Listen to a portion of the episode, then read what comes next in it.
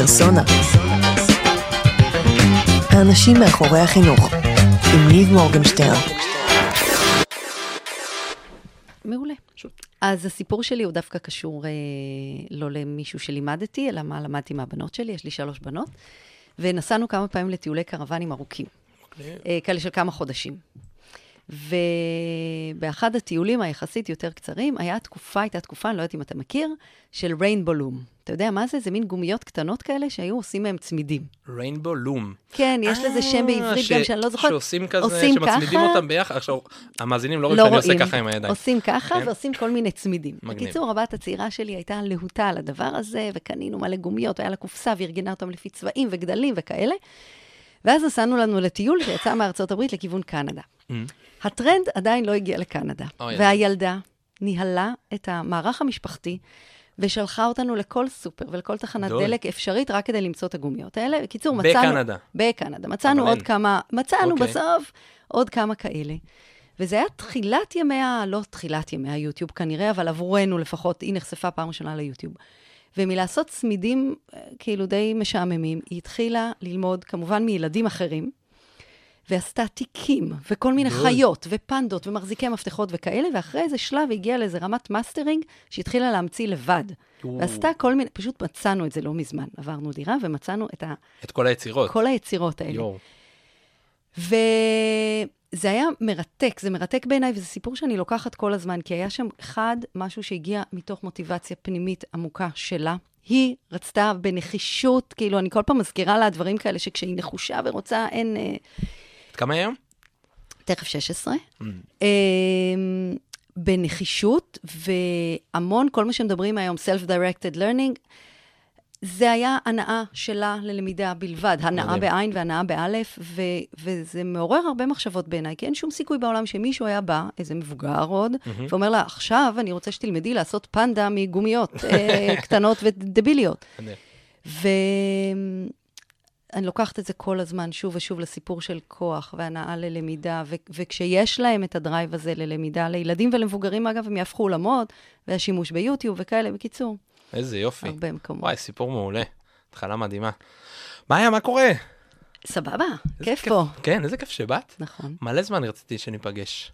ואז, אה, לא זוכר, פנית אליי, פנית אלייך, לא כן, זוכר כבר היה, מה זה. היה כל מיני עניינים, הצליח לנו. פעמיים ביטלנו, נכון? ובסוף, בסוף זה קרה, אנחנו מרגישים טוב. נחישות. לגמרי. אז טוב, נגיד גם שלום לכולכם, מה המצב? אני ניב מורגנשטרן ואתם מאזינים לפודקאסט פרסונה, ואני פה עם מאיה ויזל, דוקטור מאיה ויזל, נכון? אני יכול לקרוא לך פשוט מאיה? כן. יש. עדיף. אז מאיה אה, עושה מלא דברים, בכלל צופיפניקית ב- בלב ובנשמה, תיקנה אותי עכשיו שלא אומרים סמפור, אומרים דגלי סמפור. סמפור. אוקיי, סבבה, כל יום לומדים משהו חדש. אה, ועושה מלא דברים, מובילה את תוכנית יחדה, שהיא תוכנית פיתוח מנהלים בירושלים, אה, מלמדת בסמינר הקיבוצים, מה את למדת שם? הסבת אקדמאים להוראה. ב-MTH? לא. לא, בתוכנית של הסבות עירוניות, נדבר על זה תכף, זה מגניב ממש. מגניב, מעולה, ובאוניברסיטת? מידלברי בארצות הברית. מדהים. ועכשיו אה, את נשארת איתנו ומלמדת אותה מרחוק בגלל כל הסיטואציית הקורונה. הנפלאה. לא נכנסת למטוס. כן, וואי, לגמרי, לגמרי. והכי חשוב, ומזה אני רוצה ממש שנתחיל, את האקרית חינוכית. נכון. מה זה אומר האקרית חינוכית? מה זה אומר האקרית חינוכית? זה מונח שיצא מתוך המחקר דוקטורט שלי, אבל לא נדבר עליו עכשיו. ובעצם אני חושבת שמה שמאפיין את כל הדברים שאני עושה, זה אני לא מתייחסת לשום דבר כמובן מאליו, ואני מעלה שאלות. שאלות אוקיי. על האם אנחנו יכולים להמשיך לעשות את מה שעשינו קודם, אה, ומחפשת תשובות חדשות. אה, בניגוד למונח, ה- נגיד, מסורתי של האקר, שהוא איזה נער שיושב בגראז' ומנסה לגנוב לנו את הזהות והוא לבד, הסיפור, ההמשגה האקרית זה בסוף המשגה. זה במקום מהמם. להגיד, אני גם, אה, אני רוצה לקדם למידה רלוונטית, ואני רוצה לקדם למידה חברתית, ואני רוצה לקדם את מערכת אה, חינוך שוויונית, ואני רוצה שאנשים יעשו מה שמדברים עליו, ושלא תהיה הפרדה הזאת, אז במקום זה אני האקרית. זה יותר פשוט להגיד בסבבי הצגה יותר קצר. עצמית. יותר קצר.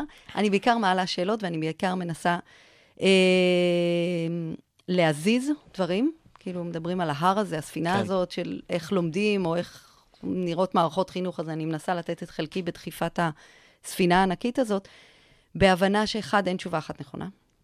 שזה יכול היה לבאס, אבל בעיניי זו חגיגה מטורפת. אין דרך אחת לא לעשות למידה ולא לעשות חינוך. אמ, ו... ו- אה, וזה בסדר גם לנסות ולא להצליח, ושגם Mhm. אי אפשר לבד, זה כאילו כן. התפיסה. אמ, יפה. אה, אז אני מנסה להיות, זה מה שנקרא איך למצוא כל מיני אה, דרכים ופטנטים אחרים להגיע לתוך איזושהי איך מטרה. לפצח, איך לגמרי. לפרוץ, איך לעשות דברים אחרת. אז אני Mhm. מנסה דברים אחרת בכל מיני מסגרות שאני עושה. איזה יופי. חלקן מצליחה, חלקן נכשלת, את יכולה שזה לתת גם נגיד איזה סבבה. דוגמה להק ש... שאת עושה, או האק אה, שלמדת מאחרים, או שאת מלמדת אולי בהרצאות, סדנאות, אני יודע שאתה שם לב. כן. אני משתמשת המון, לא המון, אני משתמשת כשצריך, או כשזה נראה לי הולם, בכלים דיגיטליים. כי אוקיי. אני מרגישה שזה יכול לתת לי פתרון. אז אני יכולה להעביר, בדיוק קבעתי עם מישהי שאני אעביר בעוד שבועיים סדנה ל-80 איש. עכשיו. אני אדם מאוד של סדנאות וקשר בין אישי, אבל אין לי כן. גם בעיה להשתמש בכלי כמו אה, פדלט ולהעביר סדנה שתהיה משמעותית, עם למידה ל-80 איש, כי, כי אנשים יודעים ללמוד לבד. וואי, זה מעניין, אפשר לדבר על זה רגע? כן. איך מעבירים סדנה ל-80 איש בדרך האינטרנט? כי אני בדיוק עכשיו נתקל ב... סביב כל הסיפור הזה עכשיו של, ה... של איך אנחנו נכנסים אולי למצב של למידה מרחוק, למרות שכשהפרק הזה יצא, יכול להיות שאנחנו נהיה אחרי, באמצע אני תוך כדי. ממש מקווה שנהיה אחרי. וואי, לגמרי. אמ, אז איך, איך מעבירים אה, סדנה ל-80 איש? כאילו כל ה-80 איש, נגיד, הם נמצאים באותו חדר, או שכל אחד נמצא בשלו? לא, או... אז קודם כל אפשר כל מיני, אפשר מהמם, כשאתה נמצא עם, נכון. עם האנשים באותו חלל, והם פשוט, ההנחיה שלהם היא הנחיה, בונים משימה מראש, כן. מכניסים משאבים, נגיד Mm. לפדלט, ו... ובוא... כן, יש פה איזה אלמנט של שחרור, צריך כן. לשחרר את העניין של השליטה. כן, עכשיו, אני אומרת שליטה מדומה, כי גם אם אני עומדת ומרצה ל-80 איש. יש לי תחושת שליטה אולי, כן. אבל אני לא באמת שולטת בתהליך הלמידה שלהם, אז אני נכון. מעדיפה להעביר את האחריות ללמידה אליהם באופן מלא. אני אתן להם את המשאבים, אני אתן להם את ההבניה, אני אתן להם את כל מה שהם צריכים בשביל ללמוד, אבל לא אני צריכה לנהל את הלמידה עבורם. כן. אז אפשר לעשות את זה בכל מפחיד. מיני דרכים. זה מפחיד. נכון, לשחרר זה מפחיד, זה אבל מפחיד. אין, אה, אין ברירה משהו- באמת. כי יש משהו, את יודעת, ש, שאת עומדת בסוף מול קהל, וזה בדיוק עכשיו אני, אני קורא על, ה, על האתגרים שיש בסין, נגיד, שהם כבר כמה שבועות נכון. בסיפור הזה, אז אני קורא על זה כל מיני מאמרים וכתבות, ונגיד, אחד הדברים שהמורים באמת מעלים, הקושי, הוא, אני לא יודע לקרוא את הכיתה שלי. נכון. זאת אומרת, אני מצליח להעביר את זה, אבל את יודעת, כשאני עומד מול קהל, בין אם זה עשרה, 80 או 300 איש, אני יכול לקרוא אותם, אני מרגיש את התחושה באוויר, ואני יודע לשחק ולהתאים את עצמי בהתאם לתחושה, אני רואה קצת חוסר פה זה, אז אני מגיב אליהם, ואני... זאת אומרת, אני יודע לשחק עם, עם, עם התקשורת הזאת, ב-80 איש זה ממש... אה, אז אני, אני אגיד עוד, נכון, זה מאתגר גם מצד uh, מי שאחראי, נגיד, או לוקח אחריות על התהליך למידה הזה, זה יכול להיות כנס, זה יכול להיות שיעור, זה יכול להיות סדנה. כן. זה בעיניי קשה גם למשתתפים, כי המשתתפים הרבה פעמים באים לסטינג שהם אומרים, טוב, תן לי לרגע לשבת, כאילו, אני מתרחקת מהכיסא, אבל ר... תן לי לרגע לשבת אחורה, רגל על רגל, ו... ושמישהו ילמד אותי משהו, ופתאום אני מצפה מהם להיות אה, פעילים. אז זה באמת נראה מאוד מוזר. אני, יש לי סיפור קצר שאני מספרת בהקשר הזה. אני מלמדת בארצות הברית, אה, רוב ההוראה שלי מרחוק, אני אוקיי. מלמדת בזום, אבל פעמיים בשנה אני טסה. אה, השנה לא. לא, מחר לא, מחר לא, בקיץ אני מקווה שכן. והלמידה שלי היא מאוד מאוד בשיטת הכיתה הפוכה. אני מלמדת אנשים שעושים מאסטר ודוקטורנטים כן. באמצע הקריירה שלהם, מאוד כיתה הפוכה, אז קודם כל אני אוקיי. והם באותו גיל, פחות או יותר. מהמם. ונכנסים לכיתה, הרבה פעמים אי אפשר לראות מי המורה. כן. ואז יום אחד היה סיור של התורמים. אוקיי. אז ביקשו ממני, אם אפשר שזה ייראה קצת יותר כמו כיתה. אז אוקיי. אה, סידרנו ב... אה, שורות? לא בשורות, אבל במין חטא כזה, ולימדתי הוראה פרונטלית, כי זה Mm. באמת היה נראה לא מספיק רציני. כן. אז כן, יש בעיה, בהוראה אחרת יש רעש, יש uh, הרבה פעמים שפת גוף שנראית, אנשים נופ- נושבי, יושבים ונראה שנוח להם. כן. אז אולי, אולי הם לא לומדים, הם לא מהמם. נראים מתאמצים, הם לא נראים כן. סובלים, הם אפילו דווקא הזדמנות- מחייכים. אני חייב להגיד שזה- שזה דווקא הזדמנות, לא מכיר את. התורמים, אבל להפך, דווקא הזדמנות להראות להם שכאן אצלנו עושים לא משהו שונה. משנה, בהקשר, זה אוקיי. זה, זה אנקדוטה קטנה, כן. על הרבה פעמים זה קורה. הרבה פעמים, גם אם אני מעבירה סדנה במקום מסוים, ואני נותנת זמן לעבודה קבוצתית, ואתה רואה אנשים שהם engaged, אין כן. לי מילה אחרת, אתה רואה שהם בתוך יופי. המשימה, והם נהנים, ויש זה, ומי שכאילו הזמין אותי באיזה אי שקט של, רגע, יש קצת רעש, ואולי זה מהמם. מתבלגן, אז נכון, אולי כמה אנשים כן. לא עושים את זה, אבל גם כשאני עומדת ומדברת מולם, הם. לא איתי בחצי מהזמן, ואני כן. עכשיו ממש אופטימית. אז, אז אנחנו צריכים להשתחרר מכל מיני תפיסות שלנו על איך נראית למידה, ואיך נראית למידה משמעותית. ו... בוא נספר כאלה. רגע למי שאולי לא מכיר מה זה פליפ קלאסרום, מה זה אומר. אז כפליפט קלאסרום, כיתה הפוכה, אומרת שבעיקר, יש המון דרכים לעשות את זה, אבל בעיקרון שלב ההקנייה, שלב מהמם. בו מלמדים, נעשה בבית. זה אומר שאם אני צריכה ללמד... אה, אה, תני משהו מה... אני אתן מה אני. מלמדת, כן, בסדר? כן. אני מלמדת אה, מורים אה, קורס שנקרא Action Research, מחקר פעולה. מה זה אוקיי. אומר? מלמדת מורים לחקור את הפרקטיקות שלהם. עכשיו, הקורס מאוד מאוד פרקטי, אבל בסוף, בהתחלה, בהתחלה צריך טיפה-טיפה לדבר על מה זה מחקר ומה זה מחקר איכותני וזה. תיאוריה, בסיס. טיפה, כן, בדיוק, כן, מינימום. כן. עכשיו, אני יכולה לעשות את זה, מהמם, רק יש אלפי אנשים שעושים את זה כבר. מהמם. אז אני שולחת מראש גם אה, סרטונים, סרטוני יוטיוב של הרצאות, אה, של מרצים שהם יותר נחשבים ממני בתחום הזה. אני גם מלמדת סטודנטים שיש להם גם אנגלית וגם עברית וגם ספרדית כשפת אם, אז אני נותנת וואו. אופציות לה- להאזין בכל מיני זה, ואני נותנת מאמרים לקרוא. ואז Mhm. בכיתה, אנחנו רק עובדים על השאלות שעלו מזה. אני לא עכשיו עומדת ומרצה על זה, כי זה, כן. אין שום ערך לזמן שלי ולזמן שלהם יחד על זה. אז בעצם בכיתה הפוכה, זה יכול להיות במתמטיקה, מראים מהמם. סרטונים של חפיפת משולשים בבית, ומתרגלים פתרון בעיות בכיתה. ואיך הם, איך מבוגרים מקבלים את זה? עכשיו, למה גם אני שואל? מכמה סיבות. אחד, את מלווה כל הזמן מבוגרים. כאילו נכון. בהמון המון זוויות, רוב העיסוק של החושה. אמ, ולמעשה אנחנו קצת נמצאים היום במין הפרדוקס של המאה ה-21, שאנחנו אה, גדלנו בבתי הספר של מהפכה התעשייתית, אנחנו נכון. רגילים לשיטת לימוד מאוד ספציפית. שילמדו אותנו. בדיוק, ואני רואה את זה המון אה, עם מבוגרים שיוצא לי לעבוד איתם, שהם אה, מאוד, רגע, לא, לא, אבל תסביר, אבל תענה לי, אבל אה, אבל כאילו... את יודעת יותר טוב. כן, בדיוק, כאילו, אבל אני, לא, לא, אני רוצה לשמוע את זה ממך. נכון. כאילו, מפחדים להתמודד, מפחדים לעשות את הלמידה עצמאית, הם רגילים שמנחים אותם. אז איך, איך מקבלים את זה? אז אחד, באמת יש התנגדויות. וואלה. יש התנגדויות ואנחנו מה... מדברים פה, את- שאת מדברת פה עכשיו, זה על חבר'ה למאסטר, נכון? לתואר שני ודוקטורט, נכון? אה, או הסבת אקדמאים. אוקיי, תכף אני אספר לך סיפור שקרה לי לפני שבועיים. אוקיי. בהקשר הזה. אבל יש התנגדות גם באמת, כמו שאמרת, מהסיפור של הרגלים. לא התרגלנו, התרגלנו שיש מולנו מישהו שהוא המומחה. ואז מהמם. פתאום אני באה ומפרקת את זה ואומרת, כל אחד ילמד משהו בבית, ואנחנו נעשה כיתת אה, מומחים עכשיו בכיתה. עכשיו אני שם, אני הפסיליטייטור של זה. אם מישהו יגיד משהו שהוא טעות איומה, אני, אני, אני שם בחדר, אבל כן. אני לא חושבת שיש ערך לזה שהידע יגיע ממני, מהמם. בהכרח. עוד, אה, עוד לשחרר. עוד לשחרר. אז ב- לפני שבועיים עשיתי משהו דומה, בקורס שלימדתי בנושא שינוי חינוכי, שזה אוקיי. באמת נושא ענק. אה, ואז אחד הסטודנטים, שהם כולם הולכים להיות מורים בשנה הבאה, אוקיי. אמר לי, אבל בעצם לא לימדת כלום בשעתיים האחרונות. כי בעצם הם לימדו את עצמם.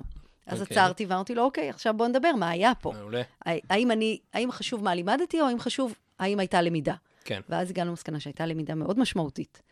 אז פירקנו את זה קצת גם כי הם הולכים להיות מורים, אבל אני, אתה צודק, אנחנו עדיין בתבניות האלה, וזה אחד הדברים שאני מנסה לשנות. מע- אה, מעניין, אבל שעשיתם נגיד את השיחה הזאתי, את הרפלקציה כן. הזאתי, אז התובנה הגיעה בסוף, הסיכום לדעתך אצל רוב המשתתפים היה חיובי, או... כן, הת- כן. הת- אוקיי. הם מדברים על זה, תראה, נכון, תמיד שואלים את השאלות האלה, אם היית שר החינוך מחר, דבר אחד שהיית משנה, ועכשיו שנינו יודעים שאין דבר אחד, לצערנו, נכון. שיכול לשנות אה, לגמרי. את מערכת החינוך, אבל אם היה, אם, אם אתה צריך לשאול אותי מה השורה התחתונה של הדוקטורט שלי, או מה דבר אחד שהייתי משנה, זה הסיפור של modeling. או walk לגמרי. the talk. לעשות מה שאתה מדבר עליו. אי אפשר כל הזמן לדבר על המורה הוא לא מקור הידע, ולימודים אקטיביים, ולמידת עמיתים, ושימוש בכלים אחרים, ואז בסוף לעשות הרצאות פרונטליות. עכשיו. זה לא שאני לא נותנת הרצאות פרונטליות, והכל מידתיות, ותכף נדבר על עוד דברים שבעיניי חשובים בתהליכי הוראה ולמידה, אבל על המודלינג הזה, אני חושבת שהוא הדבר המרכזי שהם יוצאים מהקורס יותר מאשר התוכן.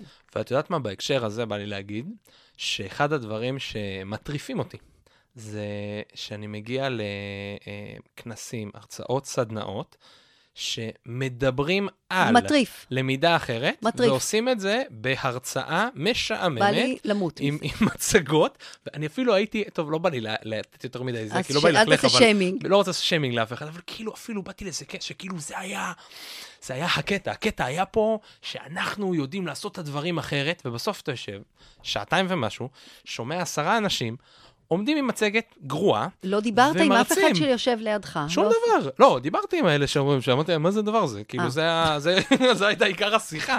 כאילו, את- אתם לא יכולים לדבר על זה ולא לתת לנו, כאילו, לחוות את החוויה בצורה משמעותית, זה משוגע. אני, הדבר הזה, אני מרגישה שהוא אחת הסיבות שאני קמה בבוקר, לעזור לאנשים להבין שאי אפשר, ו- וכנסים זה סיטואציה של למידה המונית. ממש, זה בדיוק כל ממש. מה שמבטלים בשבוע האחרון, אבל, אבל בעיניי, ועזרתי לכמה ארגונים וגופים לארגן כנסים, בעיניי אני צריכה להצדיק מאוד טוב את זה שאני מביאה 300 אנשים, תעזוב כבר שהבאתי אותם, הם לא כן. עובדים, 300 ימי עבודה. לגמרי. צריכה, צריך להיות שם משהו מוקפד, וצריך להיות שם משהו מאוד מאוד אותנטי ומאוד נכון, ולא עוד פעם, פר... עכשיו שוב, גם אני עושה הרצאות פרונטליות, רק זה חייב להיות כן.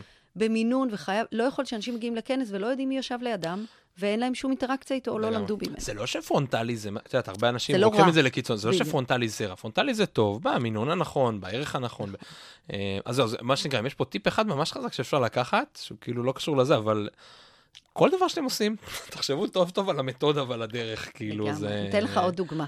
עוד דוגמה שקרתה לי. אה, כל השיח סביב שינוי מרחבי למידה. כן. אה, מושקעים בזה המון המון תקציבים, והרבה שיח האם, מה שנקרא, הזנב יקשקש בכלב, האם נשנה את המרחב כיתה, והפדגוגיה נכון. תשתנה, והתשובה היא כמובן, כמו כל דבר בחינוך, תלוי, תלוי. בדיוק. אה, אבל אז הייתי בשנה שעברה באיזה בית ספר בירושלים, שביקש שאני אעביר סדנה, כי יש להם מרחבי למידה חדשים. אוקיי, ושהסדנה תתקיים בספרייה. אוקיי. יפה. אבל הספרייה הוא מרחב למידה חדש, או לא, שהוא... זה- אה, לא. מעולה. והעברנו את הסדנה במרחב הלמידה החדש, מהמם. במקום שהמורים ילמדו. כן. ודיב... והתמודדנו עם זה שלא היה לי לוח שם, ולא היה כן. לי קשר עין עם כל החלקים. אז כאילו, זה דוגמה קטנה ל...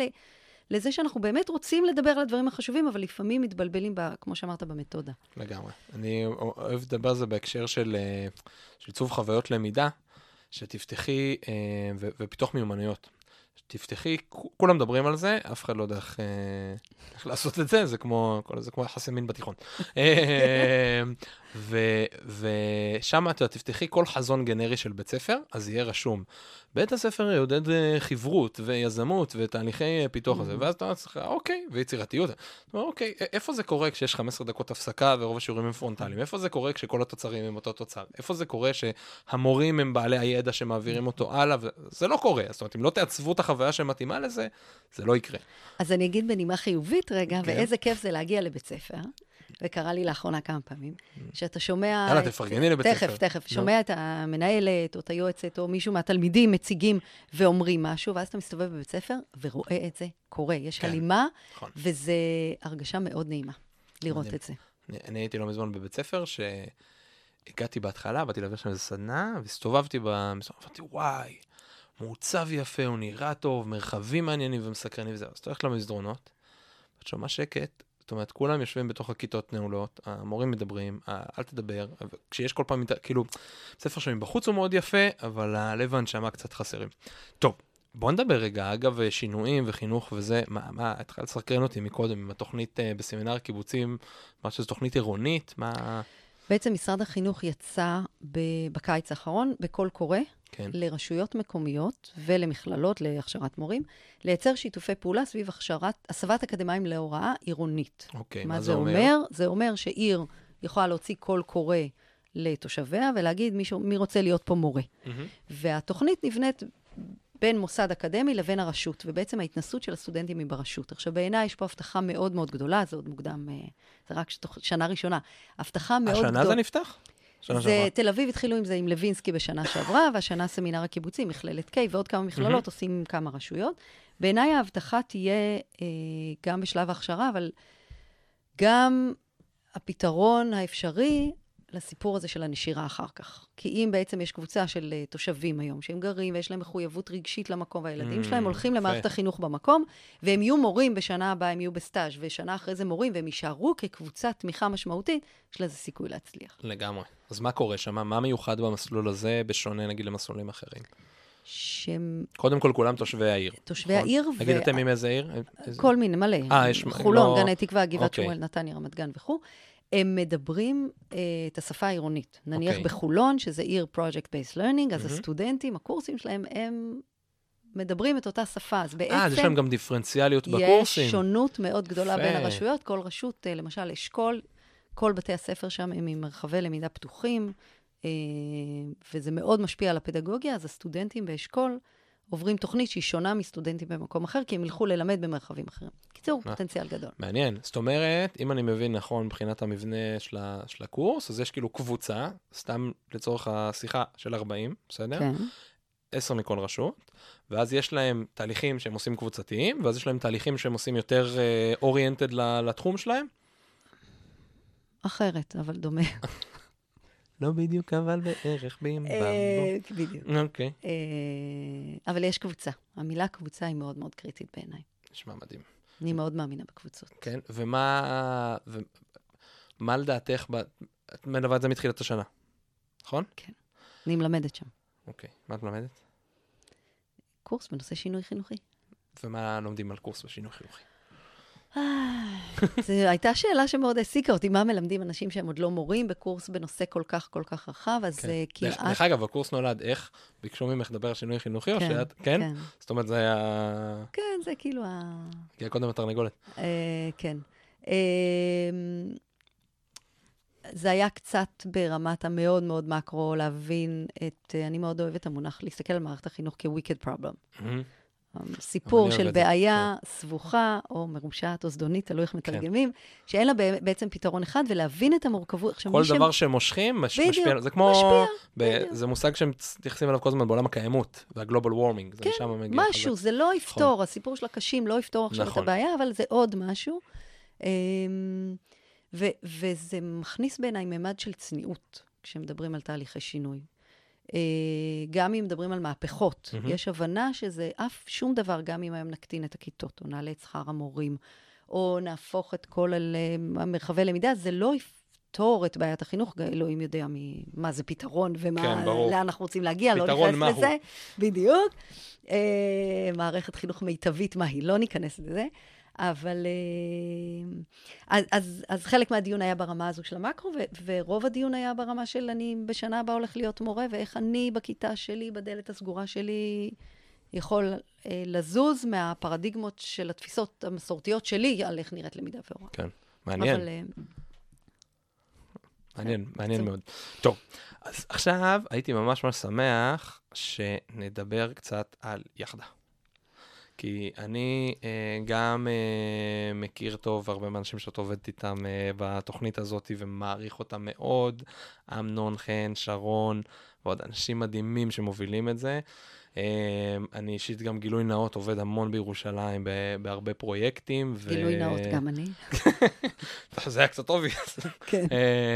אמ, אני רוצה לעשות רייד שיירינג.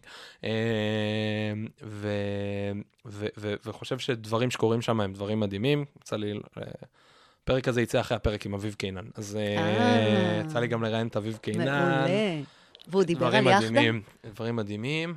אה, דיבר על יחדה, נראה לי שדיברנו על יחדה גם, כן, כן. דיברנו על הרבה דברים, תשמעי, אי אפשר לדבר לא, על לא, כל לא. הפרויקטים בירושלים. וגם לא- בשעה. גם לא בשעה וחצי. לא. אה, ב- בצורה רצינית. אה, ולכן, אה, אני חושב שבהקשר הזה, אה, אני מסתכל על אה, רשויות מקומיות כשחקני אמצע. זאת אומרת, יש, לא, לא נמצאתי, אגב, זה כן מו- מושג מעולם הקיימות, אני מאוד חושב שדרך אגב, עיסוק בחינוך הוא מאוד דומה לעיסוק בקיימות, כי ההגדרה של קיימות שאני מאוד אוהב אותה, היא, אה, אנשים חושבים שזה איכות הסביבה וקשים ומחזור. אבל קיימות זה בעצם אה, היכולת לפתור בעיות של הדור הנוכחי, בלי שצורכי דורות העתיד אה, ישלמו עליהם. מעניין. ואז זה, זה בדיוק הסיפור, איך אנחנו מכינים את הדור שיש היום, שיוכל להתמודד עם, ה, עם האתגרים של העתיד. אה, וזה באמת wicked problem, כי לא משנה איפה נמשוך, זה, זה לא הפתרון, זה צריך לבוא יחד. ובהקשר הזה, מדברים על זה המון בקיימות, ואני אוהב לעשות את האנלוגיה הזאת לעולם החינוך, אז יש אה, שינויים שהם top down. כלומר, משרד החינוך בא, מוריד איזושהי הנחיה, אה, מנסה להוביל למידה משמעותית, כל דבר אחר, וזה אחלה וזה חשוב מאוד, אבל יש לזה אתגרים, לא תמיד המשרד מחובר לשטח, לא תמיד צריך לגייס את האנשים, יש המון Mhm. אתגרים. יש בודם אפ, בואו ננסה כל המורים, ויש היום שפע של קבוצות פייסבוק והתאגדויות, ו- ודברים מאוד יפים שקורים במלא בתי ספר ומורים, אבל הם בדרך כלל איים קטנים, וקשה לדברים כאלה להתארגן, להיות מסודרים. ואז הם זיהו, אה, במקרה דוקטור יעל פרג, שהייתה מרצה שלי, וג'יינדה, נדמה לי, שחקרה איתה ביחד את הנושא, סביב משהו אחר בכלל. אה, מה שנקרא שכבת שחקני אמצע שהרבה פעמים מתעלמים מהם. מה זה שחקן אמצע? זה כזה שהוא, אה, יש לו השפעה גם למטה, זאת אומרת, יש לו איזה שהם גורמים שיכול להשפיע עליהם, יש לו גם השפעה למעלה, כי הלמעלה מתייעץ איתו ומדבר איתו ומושפע ממנו, והוא גם יודע להשפיע על הצדדים, אז קוראים לזה מידל אאוט, מהאמצע החוצה. אני חושב שרשויות מקומיות, זה. זה פשוט דוגמה מעולה, מעולה. לשחקן הזה. כי יש להם, למעשה הם צריכים שני, שני כללים עיקריים. הם צריכים פעם אחת את התוכנית ואת הרעיונות להשפיע, ופעם שנייה את היכולת לבצע אותם בשטח. ובדרך כלל לרשויות יש את היכולת המאוד חזקה הזאת. אז נתת את הדוגמה על מה שקורה בסמינר קיבוצים Mhm. ולוינסקי, דוגמה קלאסית, שעוד פעם קיבלו את זה מנדט דרך הלמעלה. נכון. זה לא במקום, זה בנוסף. אמ, אז, אז, אז מה קורה ביחדה? מה זה? אז אחד, אני מאוד אוהבת את ההגדרה הזאת, כי אני מאוד מאמינה בכוח של רשויות מקומיות בחינוך. אני רגע מחזירה את הדיון כן. לחינוך. אני חושבת שאנחנו רואים שיפט ב-20-30 שנה האחרונות, מזה שהרשויות היו אחראיות על המבנים ועל השירותים, לעיסוק בפדגוגיה, לעיסוק אה, ב- בליבה של מהמם. הפעולה החינוכית. אה, לרשויות יש יכולת לתת מענה לרצף החינוכי. מאוד מאוד מאמינה בזה. אני חושבת שהאתגר הוא אה, פערים. מהמם. כי ברמת השלטון המקומי, הפערים מאוד גדולים בין כן. רשויות שיש להן מנהיגות חינוכית, או בכל חזקה. ר- כל חזקה, אה, לבין פחות, אבל זה רגע דיון אחר. אז ירושלים, עיר אה, שווה פיצוץ. מה, עיר מרתקת, כן. מרתקת. אה, אני חושבת שהמחמאה הכי גדולה שקיבלתי לא מזמן מאחד המנהלים בתוכנית, הוא אמר לי, את כבר נחשבת אה, ירושלמית. אני כל הזמן מתנצלת, לא מכירה, לא. זה, אבל אחרי שנתיים... אה, אז מה עשינו? תראה, כמה זמן התוכנית קיימת? אה, שנה וחצי, אבל התחלנו לעבוד עליה כמעט שנה לפני. אה, זה יהיה ממש לא מדויק להגיד, אבל אני אגיד את זה רגע לצורך הפרובוקציה. החלטנו לעשות כל מה ש... ההפך מכל מה שעושים עד עכשיו, אוקיי. בסיפור של ביטוח מנהלים. מהמם. אז תכף אני אגיד איך זה נראה, אבל זה ממש היה... בלי לנקוב שבו. לא, בדיוק, ממש לא מוכנים עוד השתלמות. זה כן. לא יהיה עוד השתלמות. הסיפור של יחדה, ואפילו עד שהתעסקנו עם השם וזה, בסוף זה נבחר באופן די אה, איזוטרי, אבל תפס. כן. התחיל מכמה, מכמה מניעים, אה, שחלקם היו מאוד מוצרים וחלקם פחות, אבל קודם כל חסרים מנהלי בתי ספר. חסרים נשים ואנשים טובים, איכותיים במערכת, שמוכנים לקחת את התפקיד הכל כך משוגע הזה. כן. אה, ודבר שני, מי שכבר מכהן ועושה את התפקיד הזה, אני לא אחדש לאף אחד שום דבר, מצהיר על הצהרות של בדידות, ריבוי מימונים, עומס משימות, תפקיד מאוד מאוד מאוד תובעני, קשה ו- וכו'. והמטרה הייתה לנסות לתת מענה לשני הדברים האלה. אחד, לנסות לייצר אווירה ותחושה בירושלים שבואו להיות מנהלים, כיף פה. אה, אבל גם לייצר, תשמע, זו עיר ענקית, יש כן. מאות בתי ספר. אה, לאפשר... 300 ומשהו אלף תלמידים. נכון, וגם מעל 300 בתי ספר, תלוי איך סופרים, איזה, מה סופרים ואת מי. כן. אה, ותכף נדבר על המגוון המטורף של מזרח ירושלים, ממלכתי-דתי וכו'. אה, ובעצם רצינו לייצר איזושהי קבוצת נבחרת, מנהיגות כזאת, סיירת, אם תרצה, של מנהלי בתי ספר, כשאני אני אגיד לך מה אמרנו להם בשיחות הראשוניות, או כתבנו, ביומרנות, זה בסוף יצא לפועל. המטרה אוקיי. הייתה לפנות לאנשים, למנהלים ומנהלות שכבר ביססו את הניהול שלהם. מהמם. שמנהלים טובים כבר, תמיד אפשר להשתפר, אבל כבר, מה שנקרא, לנהל יודעים, ורוצים כן. להשפיע ברמה העירונית, רוצים להשפיע ברמה הרחבה על העיר. ו- מה שנקרא, מצאו את המקום שלהם על הכיסא כבר, ועכשיו... מצאו, אה, ואנחנו רוצים להגיד להם, עכשיו כן. בואו תגידו אתם לאן הספינה הזאת שנקראת כן, החינוך הירושלמי. צריכה לשוט. ואני חושבת שההצלחה הראשונה הייתה שהצלחנו לגרום לאנשים הנכונים להגיע. מהמם. זאת אומרת, אני, אני חלילה לא, לא אני ולא מאי שהנחתה אותי, ושרון שאנחנו עובדות יחד, לא הפכנו אותם למנהלים מצוינים, אבל הצלחנו לגרום להם לבוא. Uh, הצלחנו מהרגע הראשון לשדר שמדובר פה בסיפור אחר. רובם בוגרי תוכניות מנהיגות למיניהם ותוכניות פיתוח מנהלים וכל מיני, באמת מכל מיני סוגים. Uh. ועשינו את זה על ידי באמת להקפיד, שכל, מה, זה קשור לשיחה מקודם, שכל שלב ושלב בתהליך ידבר את השפה הזו. מהמם. אז החל מהשלב של איך פרסמנו את התוכנית, שלחנו להם לכל בית ספר מראה, וכתבנו עליה איזה משפט מגניב שאני עכשיו לא זוכרת. רגע, תמיד בזמן אמת זה בורח לנו. משהו כמו, אה, אתה רוצה להשפיע, או משהו. כזה, אם אתה, משהו כזה, כאילו קצת יותר... תסתכל אה, במראה, מה אתה רוצה לראות? משהו כזה, משהו כזה, יותר מתוחכם ממה, אני לא מצליחה לשלוף את זה. אה, וגם תהליך המיון אה, היה אה, אחר לגמרי, ואני נותנת אותו הרבה פעמים כדוגמה. הוא כלל שלוש שאלות. אוקיי. הראשון, ב- בלבד, יש אוקיי. לציין, בניגוד לנגיד כל מיני זה. השאלה הראשונה הייתה, אה, תכתוב על עצמך המלצה מדומיינת דרך העיניים של מישהו אחר. או, כאילו, וואו. רגע, לא עכשיו מהמפקחת או מהמנהל בעירייה. קשוח. ואנשים כתבו דברים. הקשוח מאוד. עפו על דורש, עצמם או הצטנעו? קודם כל, זה יותר קל לעוף על עצמך בעיניים של מישהו אחר, אבל גם כאילו, זה קצת תרגיל בגמישות מחשבתית, כן. ביצירתיות, ברגע אי-ודאות, רגע, מצפים שאני אעוף על עצמי או לא מצפים, נכון, או מה אני אמור נכון. לעשות, ולחלק זו הייתה משימה מאוד מאוד מאוד קשה. כן. כי נגיד, בארצות הברית נגיד עושים את זה הרבה, תספר על עצמך, נגיד אמריקאים, יש, אני, מ- יש המון תוכניות, לספר על עצמך, נכון. וכאילו, יצא לי כמה פעמים אה, לשבת עם אנשים, לדבר על זה, ו- ואמרו לי, אנשים שכמה שגם מדברים אמריקאית, ואמרו לי, לא, לא, פה עפים על עצמך, אל תצטנע. נכון, כאילו, אתה נכון, צריך, נכון. אם אתה לא האמת- תעוף על עצמך, אתה האמת בבעיה. שהרעיון הגיע מאיזו שאלה של, אה, שהבת שלי אדיר. אה, אה, קיבלה באיזה תהליך מיון בארצות הברית למשהו. שאלה השנייה הייתה, ושוב, זה, זה, זה ה-walk the talk הזה, כי זה להגיד, זה הערכים שאנחנו מאמינים בהם. השאלה השנייה הייתה, תתאר כישלון שהיה לך במסגרת העבודה. מאוד. עכשיו, שוב, זה להגיד, אנחנו לא מחפשים מנהל מושלם, כי אין כזה דבר מנהל מושלם, והמנהלים שנכנסו בסופו של דבר היו כאלה שכתבו דברים כמו, אני נכשל כל יום ארבע פעמים. כן. וסיפרו את הכישלונות שלהם ולקחו עליהם אחריות מלאה. Uh, והשאלה השלישית גם הייתה, העבירה את המסר על מה אנחנו מדברים פה, והיא אמרה, תכתוב משהו שאתה יודע טוב ללמד אחרים. זאת אומרת, הייתה פה הבנה מההתחלה. אתם לא באים לפה, שאני אני לא יכולה ללמד אתכם איך להיות מנהלי בתי כן. ספר, אתם אוסף של אנשים סופר מוכשרים ומקצוענים. כולם באנו ללמוד מכולם. כולנו באנו ללמוד מכולם, ובוא תגיד מה אתה יכול לתרום לסיפור הזה.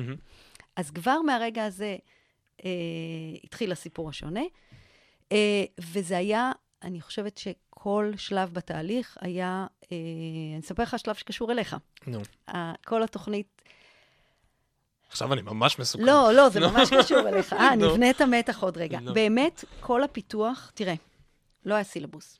אוקיי. והיו. היו מועמדים שאמרו, רגע, אבל מה הנושאים של המפגשים? ואמרנו להם, אנחנו לא יודעים, מהמם. ולא הגישו מועמדות, וזה בסדר בעיניי. באמת, באמת לא ידענו. כן. אגב, אגב, להתמודד בחוסר ודאות. הרבה יותר קל שיהיה סילבוס. כאילו, לנו ברור, כמנחות, הרבה יותר קל. ברור. אבל אני אקבע להם, מנהלי בתי ספר, מה הם צריכים לקבוצה לגמרי. שאני לא...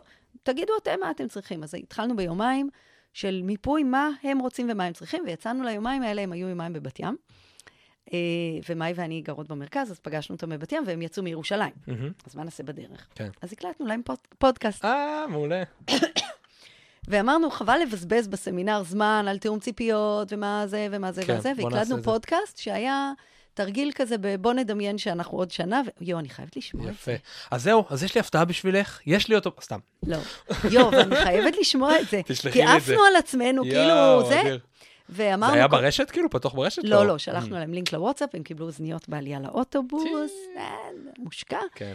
ו- ודיברנו בעצם על התיאום הציפיות שלנו, ממה אנחנו מצפות שיהיה בתוכנית, כבר, מהמם. אה, לדעתי, כמעט הכל קרה, אני צריכה לבדוק. אבל מדהים. דיברנו על זה שאנחנו עוד שנה, הם ישפיעו על החינוך הירושלמי, ואכן ביולי אדיר. שעבר, אגב אביב קנן, הם הציגו לאביב ולכל אה, צוות המנהיגות של מנחי, גם ברשות וגם במחוז, ארבע יוזמות שהם רוצים לקדם. מדהים. איך אביב אומר? זו הפגישה הכי יקרה שהייתה לו באותה שנה, כי הוא נתן אוקיי לכל ארבעת היוזמות, וואו. ובעצם זה תהליכים שהיום קורים במערכת החינוך הירושלמית, שיצאו מתוך קבוצת המנהלים. עכשיו, זה לא מנותק, הם העלו את הצורך מהשטח. ברור. יכולה לתת נגיד דוגמה לאחת מהיוזמות? כן.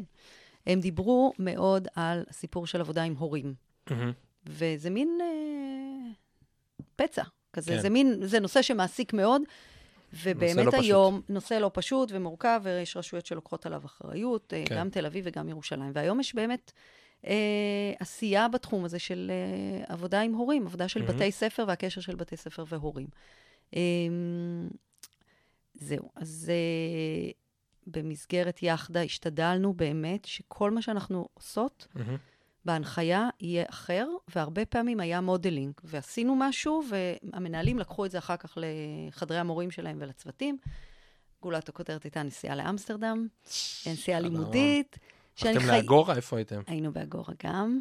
אה, חייבת להגיד, יש ערך רב בלראות בתי ספר אחרים, כי זה מרחיב ומותח את גבולות הדמיון. בעיניי הערך המרכזי היה הזמן המשמעותי ביחד. כן. זה ששבוע אתה עם אנשים שרק חיים חינוך, מדברים חינוך וכו'. אה, יותר מאשר לראות כאילו עוד אה, בית ספר? לא, זה תמיד הדילמה. מהמם. זה גם שם הייתה הדילמה. אה, באיזה שלב, באיזה ערב אחד, אה, הראינו להם, אה, שלחנו להם לוואטסאפ מין עיבוד ועיבוד. עיבוד בעין ועיבוד עיבוד באלף, באלף. כי יש איזה משהו נורא מציף בחוויה, בטח. ואתה אומר מצד אחד, אבל יש לי הזדמנות לראות עוד משהו, מצד שני, זה לא שקע, לשקוע, לשקוע. וכמארגנים זה תמיד הדילמה. נכון. אה, של לנצל את הזמן, או. אני חושבת שגם כשמארגנים כנסים וגם סדנאות וזה, יש איזה רצון לדחוס, ומצד שני, יש איזה מין. מתח כזה. אה, הזמן ביחד לדבר משמעותית הוא זמן שקשה לעשות בתוך היום-יום. ומה שעוד היה מאוד מאוד משמעותי, אני חושבת, והיום אנחנו מיישמים בהרבה קבוצות בירושלים, היה הסיפור, ה... סיפור הגיוון. בעצם מנהלי בתי ספר ברוב המקומות בארץ עובדים ב... נמצאים דומים להם, מנהלי על-יסודיים. מהמם. העל-יסודיים אל היסודיים. היסודיים, מנהלי חינוך מיוחד עם החינוך מיוחד. ופה היה ערבוב כאילו היה בין השלבי חינוך? ערבוב כפול. היה ערבוב גם בין יסודי, על-יסודי וחינוך מיוחד, וגם בין בין. ממלכתי-דתי, אה, ממלכתי ומגזר ערבי. עכשיו, זה מרתק, אחד, כמה דברים, למשל, כמה פרקטיקות אפשר ללמוד מהחינוך המיוחד.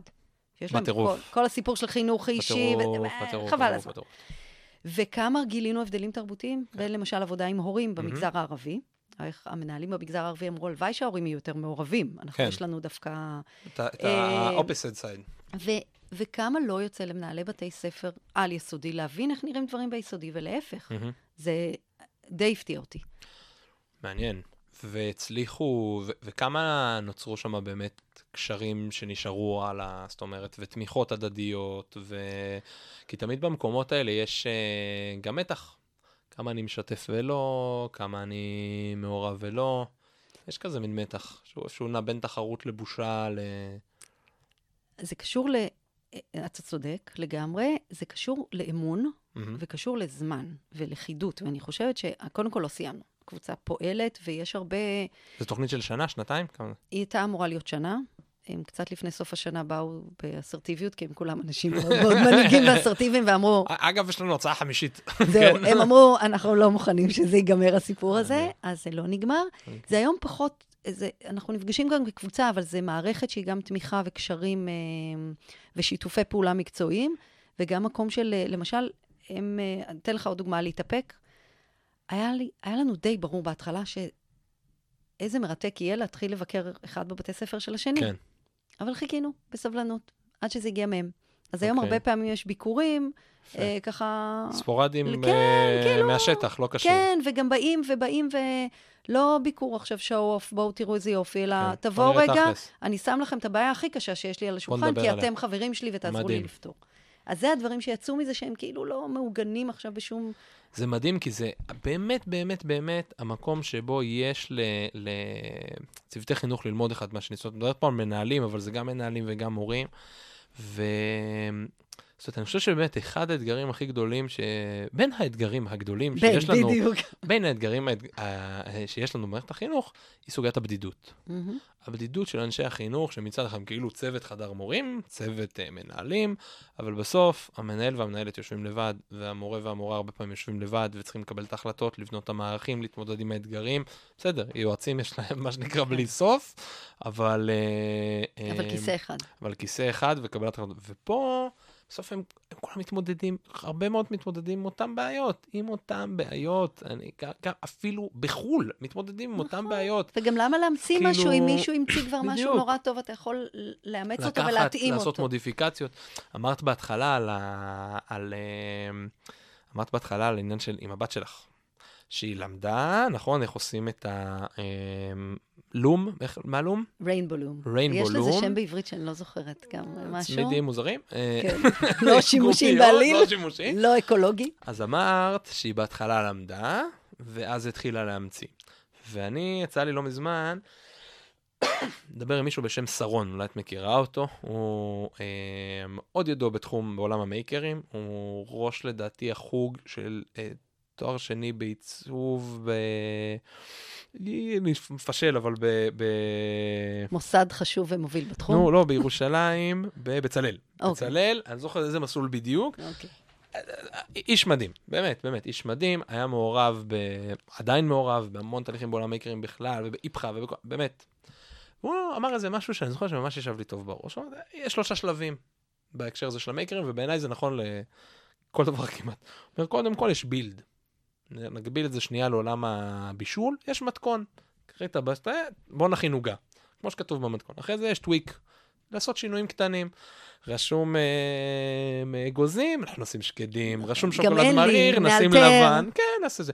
ואז יש אינבנט, כן? ואז יש בואו נמציא עכשיו את המתכון שלנו. הבנו איך הדברים עובדים, בואו נתפרע. והרבה פעמים אנשים חושבים שהם צריכים ישר להמציא את הגלגל, אבל, אבל לא.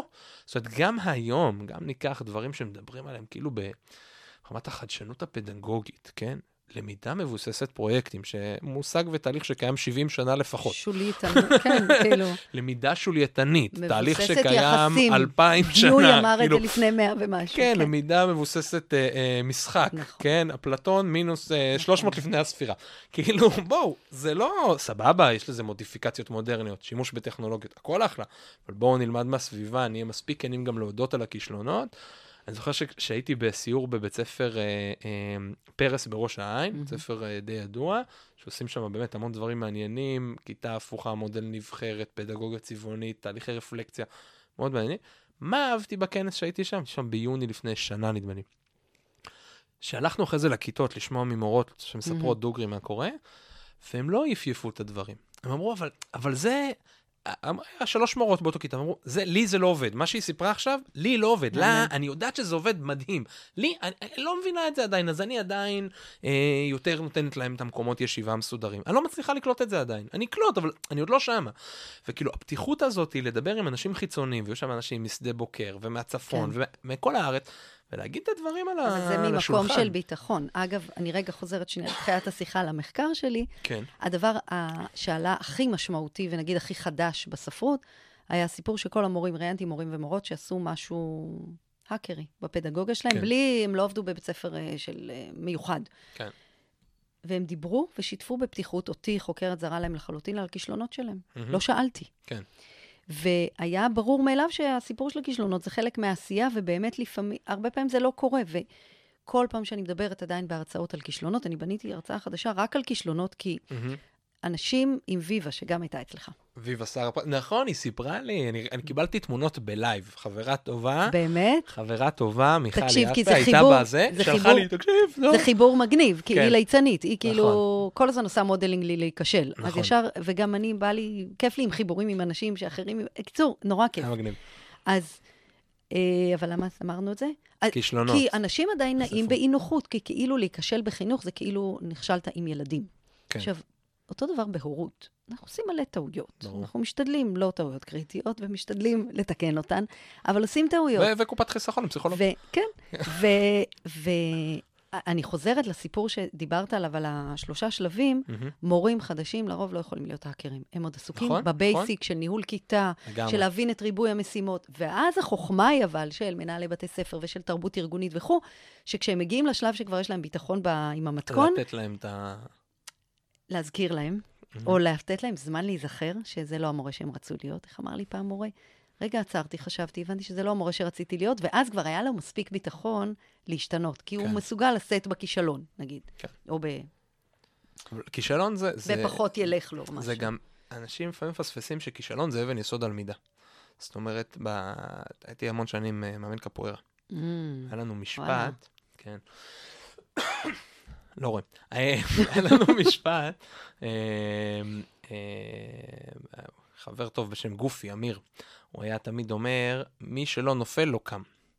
מי שלא ילמד איך ליפול, לא ידע איך לקום בזמן אמת. זאת אומרת, אנחנו צריכים במעבדה ללמוד, להיכשל, לטעות כל הזמן, ומשם אנחנו נוכל לקום ולצמוח. זה חלק בסיסי. ועכשיו, אצל ילדים, בלמידה הטבעית, זה קורה כל הזמן אצל ילדים, נכון? כמה פעמים הם מתרסקים עד שהם לומדים ללכת. ומה המבוגרים כל הזמן אומרים? לא, לומדים מטעויות, אבל אנחנו כן. במודלינג, קטסטרופה. לגמרי, לגמרי. אגב, גם בטיפוס מלמדים ליפול. הבת שלי טיפסה המון שנים. מלמדים אותך איך ליפול, כי כן, אתה נופל נכון. כל הזמן, אז ליפול כדי לא לשבור כלום. לגמרי. זה כאילו... אבל זה רק נגיד בטיפוס עם חבל, נגיד תום קרוז מטפס בלי חבל, שם לא מלמדים איך ליפול. עדיף לא. עדיף לא. כן. תגידי, בהקשר הזה של, של אה, modeling וכישלונות, יש אולי, ננסה לתת איזה טיפ או רעיון לעכשיו, אה, נגיד, מנהלים, שמקשיבים לנו, ומנהלות בעיקר, רוב המנהלים מנהלות ורוב המורים ומורות. אה, אז יש לך אולי איזשהו טיפ או רעיון מהדברים שעלו ביחדה, אה, ומניסיון שלך, של... אני מנהלת עכשיו ורוצה להכניס את ה modeling הזה של, של ה modeling בשיטת העבודה והלמידה. אה, ה modeling בבוא נדבר על הכישלונות שלנו. יש לך איזה רעיון או טיפ אה, איך אפשר לעשות את זה? שני דברים. אחד, לא להוסיף כלום, אלא להשתמש במילה, סליחה על המילה המערכתית, כן. בסדירויות בסדירויות. הקיימות. מהמם. אחד, modeling. תחביב של הסדירות. לא, כי, כן. כי זה נכון. מה יש, עם זה מנצחים. אה, modeling, זאת אומרת, כשמנהלת תעמוד מול צוות המורים שלה ותגיד, הפורימון היה כישלון, מהמם. אנחנו מחר פורים, היום כן. פורים, אה, או תגיד, ההשתלמות האחרונה שלנו לא הייתה מוצלחת, בואו מהמם. נלמד ממנה. אז יש כן. פה modeling שמותר לדבר על זה שדברים פחות הולכים ושום דבר לא, השמיים לא נפלו. כן. אה, ולהביא את השיח הזה לחדר מורים. אבל זוכר את ה-wicked problem? זה לא מהמם. מנותק. כן. כי כשיש אמון ותחושת לכידות, ויש צוותים כאלה בארץ, שיש מהמם. בהם, אה, אז זה קורה ממילא. זאת אומרת, אין את התחרות, או אין את ה... אה, אתה יודע מה, מה גורם ללמידה מטעויות? מהמם. יש, יש ארגונים שמאפשרים לטעויות לקרות, לכישלונות, אבל מה שגורם ללמידה זה סביבה שהיא blame free, נכון. שאין בה אשמה. ושיש ביטחון פסיכולוגי בתוך הצוות. עכשיו, אם אני, אם היה לי משהו קטסטרופה ויש תחושה של שיימינג, או אשמה, או בושה, או אני ארגיש שאין לי גב, מהמם. אז אני לא אוציא את זה מדלת הכיתה. אבל אם יש תחושה שאפשר לשים את הכישלונות על השולחן ולצמוח מהם, אני כמורה, אני כמנהלת, אני כצוות, וזה לא פשוט לייצר אווירה כזאת. לגמרי. אה, אז תהיה גם למידה. כאילו, מהמם. בעיניי זה שתי רמות. אחת זה לקבל כישלונות, והשנייה זה להגיד, אוקיי, הם כבר קרו, בואו מהמם. עכשיו נמנף את זה ללמידה, כמו בהרבה תרבויות ארגוניות אחרות, כמו בצבא, כמו בעולם הרפואי שעושים כן. תחקירים. בחינוך אנחנו פחות טובים בזה, אז אני אוסיף לזה, כי אני... כי יש לך גם. כי הייתי בטעות איזה עשר שנים בחיל האוויר. אז, אז שם, את יודעת, מכינים כוס קפה, כותבים עשרה עמודים תחקיר ל- ל- לראות איך, אה, מה הטמפרטורה ואיך זה עבד. אמ, ואני חושב שפה, וזה, וזה מדהים דרך אגב, מי שלא מכיר, אז ממש, אחרי כל פעילות שקורית בחיל האוויר, גם אימונים, מהמם. עושים תחקיר. עכשיו, זה יכול להיות, דרך אגב, וזה לא רק טייסים, אני לא הייתי טייס, אה, אה, גם, אבל גם טייסים, גם מפקד חיל האוויר, שיש לו מעל אלף שעות טיסה, יורד, ויכול להיות שאיתו במבנה טס אה, סגן שקיבל כנפיים לפני שנה, מהמם. כן? והם יושבים ביחד, ומדברים על, ה... על מה היה טוב ומה היה פחות טוב, ותמיד היינו מקפידים בתחקירים להסתכל קודם עליי. זאת אומרת, כשהיינו עושים מבנה תחקיר, אז בגדול שואלים שלוש שאלות. מה היה? מה היה טוב? כן? למה זה היה? למה זה מהמם. קרה? ומה מה עבד שם טוב? גם לא לשכוח לתחקר דברים טובים. למידה תחקירים- מהצלחות זה עדיין... בדיוק. זאת אומרת, זה שצריך ללמוד מכישלונות לא אומר שאני מפסיק ללמוד מהצלחות. הוא מפס- מנסה להפסיק להצליח. נכון. והדבר האחרון הוא, הוא באמת לשאול מה אפשר לעשות יותר טוב לפעם הבאה. ואז תמיד כשהיינו מדברים על הדבר הזה, על נקודות לשימור ושיפור, אז היינו מתחילים קודם כל, ניסים להגיד תחקיר יחידה. לקחת אחריות. קודם כל, מה לא עבד אצלי? אצלי לא עבד טוב זה וזה וזה, וההוא וההיא וההם והככה. עכשיו, שסיפרתי את כל הטאקלים שלי, יותר קל לי לבוא ו- ו- ולפתוח את הדברים, כאילו. עכשיו, נכון, יש פוליטיקות ויש זה, אני, אבל יש פה עניין לדעתי של עמוד שדרה, של לבוא ולהגיד, אני עומד על הדבר הזה ולא מתעסק במקומות האלה של הפוליטיקה, גם. ורץ איתם זה פנימה. סדירות גם. נכון. זה... וזה עכשיו- לא חייב להיות מורכב, זה לא חייב להיות דיון של עכשיו שעה. תעתיק את זה למערכת חינוך, או ל... זה לא... אבל זה בדיוק אותן שאלות שדיברתי עכשיו. לא, כן, נכון? זה נכון. רק לא מספיק קורה. נכון, וזה לגמרי. צריך לקרות יותר, ובעיניי זה צריך לקרות, אגב, משלב ההכשרה כבר, להוראה. לגמרי. ולא... ו, ו, והיום אני עושה הכללה, שאני לא אוהבת לעשות הכללה, בסדר? אבל יש איזו תפיסה שאם באים לראות אותי בשיעור צפייה. הוא חייב להיות מעולה. חייב להיות מדהים. הוא חייב להיות מדהים. להפך. עכשיו, בעיניי, אם הוא לא היה ממש טוב, ואני לומדת מזה ואומרת מה שיפרתי, זה יותר חשוב מאשר אם הוא היה במקרה מדהים כאיש... אבל זה לא התרבות עדיין, שוב, אני מכלילה, בסדר? ברור. לרוב, נכון. זה לא סוג השיח. כן. ובעיניי, סוג השיח צריך להשתנות, כי אנחנו עובדים בסביבה, דיברנו על אי-ודאות. כן. כל כיתה וכל בית ספר זה אי-ודאות בהתגלמותו. לגמרי. את יודעת מה אפילו... וואי.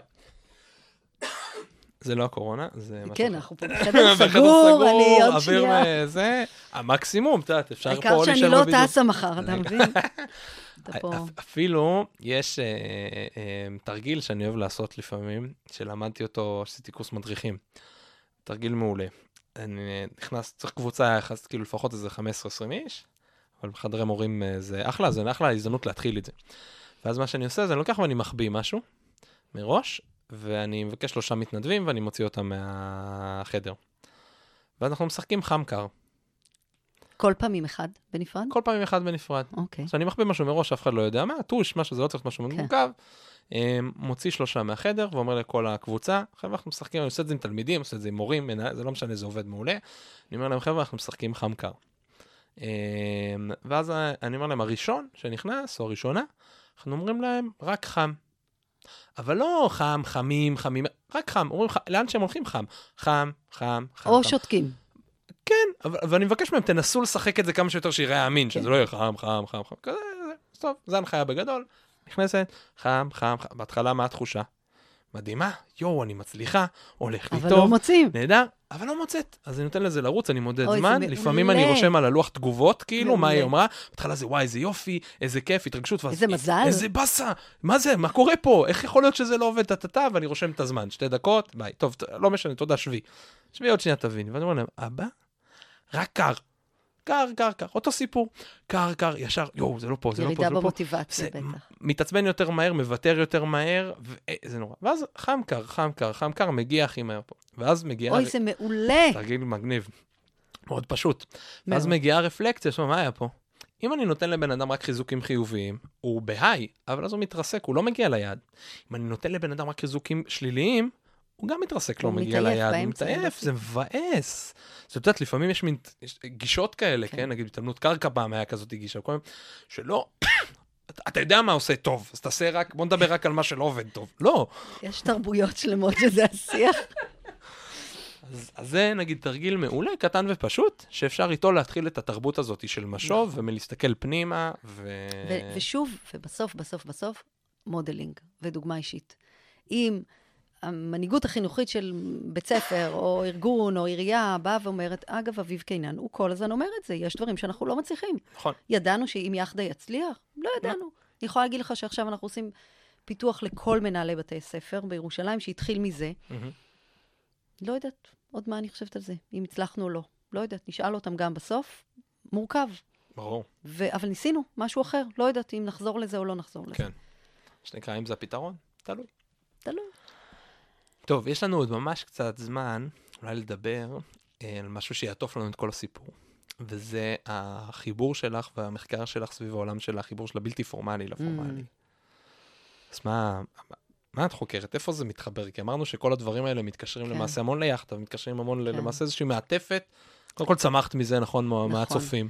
זה, זה מעניין כי פעם לקבוצה של יחדה עשיתי, בניתי איזו הרצאה על הסיפור של קריירה בחינוך. אוקיי. ו, ובכלל ניהול קריירה היום בעולם החדש וכו' וכו' וכו', וגם בחינוך, אה, סתם, זה גם קשור לאיפה שאנחנו נמצאים עכשיו.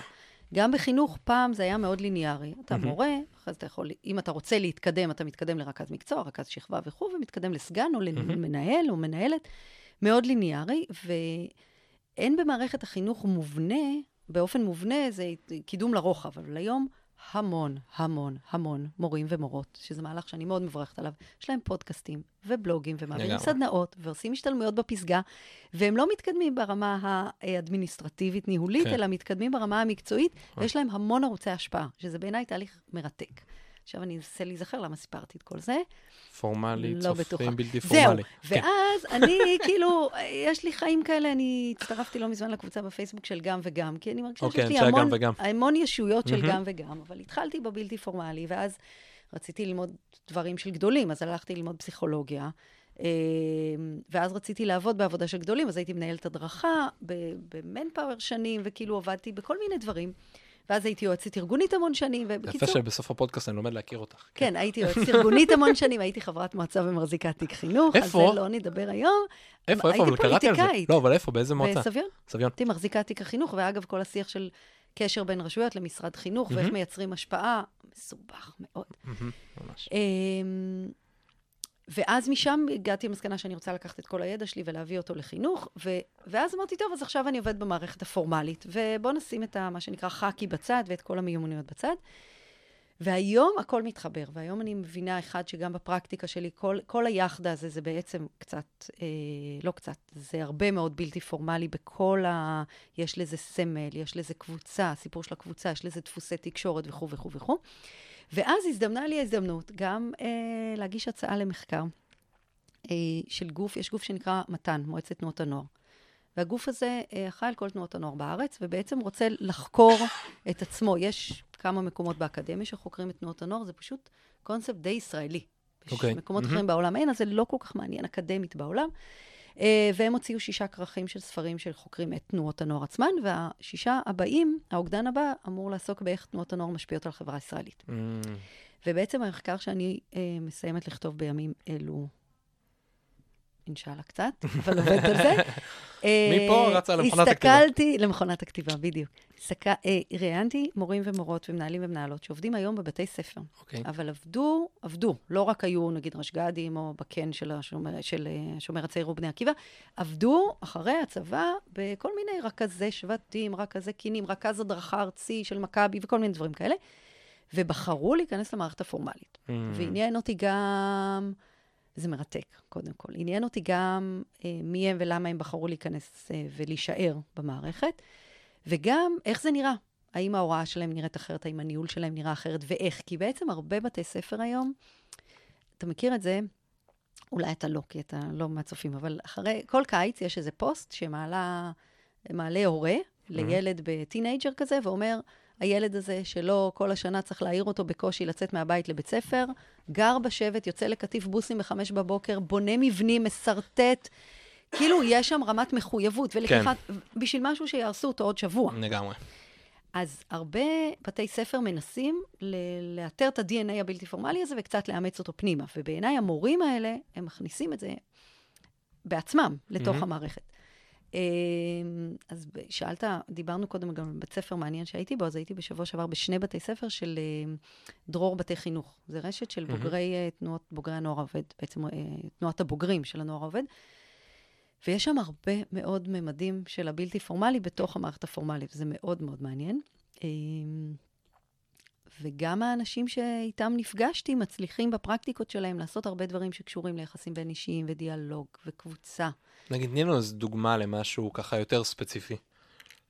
זאת אומרת, כי כל זה עד עכשיו היה כותרות. נכון. כאילו שהן נורא נכונות, אבל כאילו, מה, מה נגיד ראית בדרור, בבתי ספר שהיית עכשיו, שאת אומרת, וואו, כי נגיד היו פה אה, אה, ליאור וטלי, מבית ספר לאתגרי העתיד בחריש, מאוד דומה. שהם הם, אה, חיו את זה. זאת אומרת, מי שלא שמע את הפרק מומלץ, הם, הם אה, אה, הביאו את נכון. הקונספט של איך שהם הדריכו בצמד ובזוג, וכל הכיתות שם יש מורים בזוג ומנהלים בזוג, הם הכל עושים אה, אז- ביחד. אז לקחת לי את הדוגמה. סליחה, סליחה. אבל ת- זה מאוד דומה. תשכחו- אה, אה, את כל מה. שאמרתי. תגידי, מה היה בבתי ספר ב- בדרור? אז תקשיב, מה שהיה, זוכר שדיברנו מקודם על בדידות של מנהלים? כן. הם מנהלים בקו.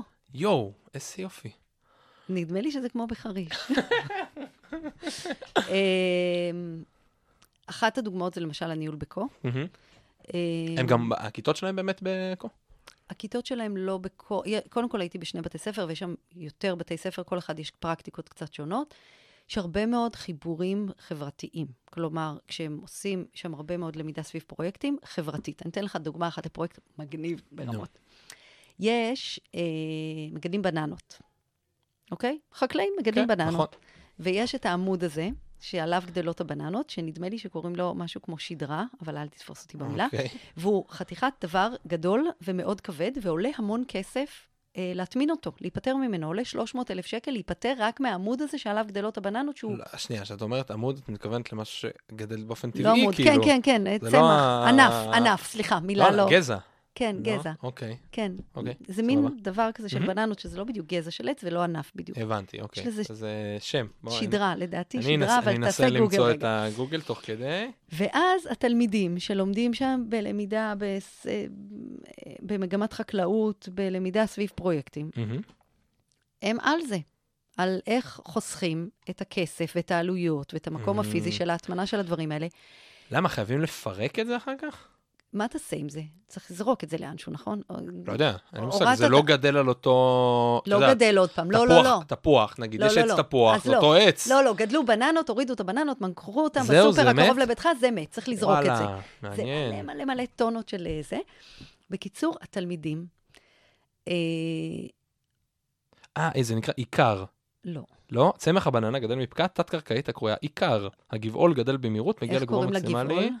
זה מרגע תחילת היווצרות הצמח בפגע, לאחר שהגיעו הצמח לבגרות, הוא פורח, מניב פרי ומת. אבל לגבעול הזה יש שם. אוקיי, לא יודע, לא שיכול מוצא להיות שאני כרגע. עושה לו עוול נוראי עכשיו. יכול להיות. לא, לא, עכשיו יושבים שלושה חקלאים ושני מורים לזה, ודופקים את דופקים את הראש ואומרים, אלוהים אדירים, יאללה." העירונית הזאת. כן. אבל תשמע, אז הם מפתחים, הם גילו שיש אה, סוג של... חתרים? לא. טוב, לא יודע, יאללה, מספיק. לא, אתה יודע, אה, עכשיו אני תמצאו עושה לבד. עוד פעם, אה, אני עושה עוד פעם עוול לדוגמה, אבל יש אה, סוג של אה, רימות שאוכלות את זה, והופכות את זה Mm, לזבל אורגני. אז לא רק שלא צריך. להטמין את זה, זה הופך לזהב, ואפשר לדשן בזה. אז יש להם שם מקרר עם מלא כל מיני שלבים, והם בודקים... אתה מבין. שהתלמידים האלה, זה הלימודים תיכון, שלהם. חטיבה, מה זה? זה היה חטיבה ותיכון. הלימודים שלהם הם על פרויקט שהוא אמיתי מהעולם האמיתי. כן, מדהים. אה, שיש עוד מקומות שעושים את זה, אה, וזה היה מגניב. איזה יופי, אז הרבה עשייה חברתית. אה, מדהים. טוב, תאמיני או לא, אבל נגמר לנו הזמן. זמן רץ שנהנים. מאוד, היה כיף. ממש כיף, למרות שבא לי לדבר עוד קצת על המחקר שלך, אבל אחרי זה. זהו, ואני אשאל אותך שאלה אחרונה, שאני שואל את כולם. וואי. והשאלה היא כזו. כן. אם לא היו לך מגבלות של זמן ותקציב, והיו אומרים לך, נגיד מאיזה רשות מקומית קרובה לכותל, בואי, בואי תפתחי בית ספר. איזה בית ספר שאת רוצה. איך זה היה נראה? אה, קודם כל אני אעשה את זה עוד. אני כל פעם אומרת אה. שאני אהיה גדולה, אולי אני אמנהל בית ספר. זה התפקיד, בסוף, בסוף יש איזה מין, אתה יודע, לא כולם, אני מניחה. אני קמה בבוקר ועסוקה בשאלה של ההשפעה שלי, אז מהמם. בסוף אני מאוד מאמינה בתפקיד הזה של מנהל ומנהל בית ספר.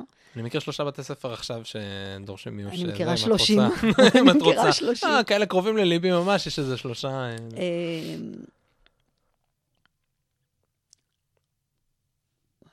אני, אני, יש לי תפיסות מאוד פרוגרסיביות. אני אתחיל להגיד מה לא היה שם, בסדר? לא אוקיי. היו מקצועות לימוד, מהמם, לא מבחנים, מהמם. לא ציונים.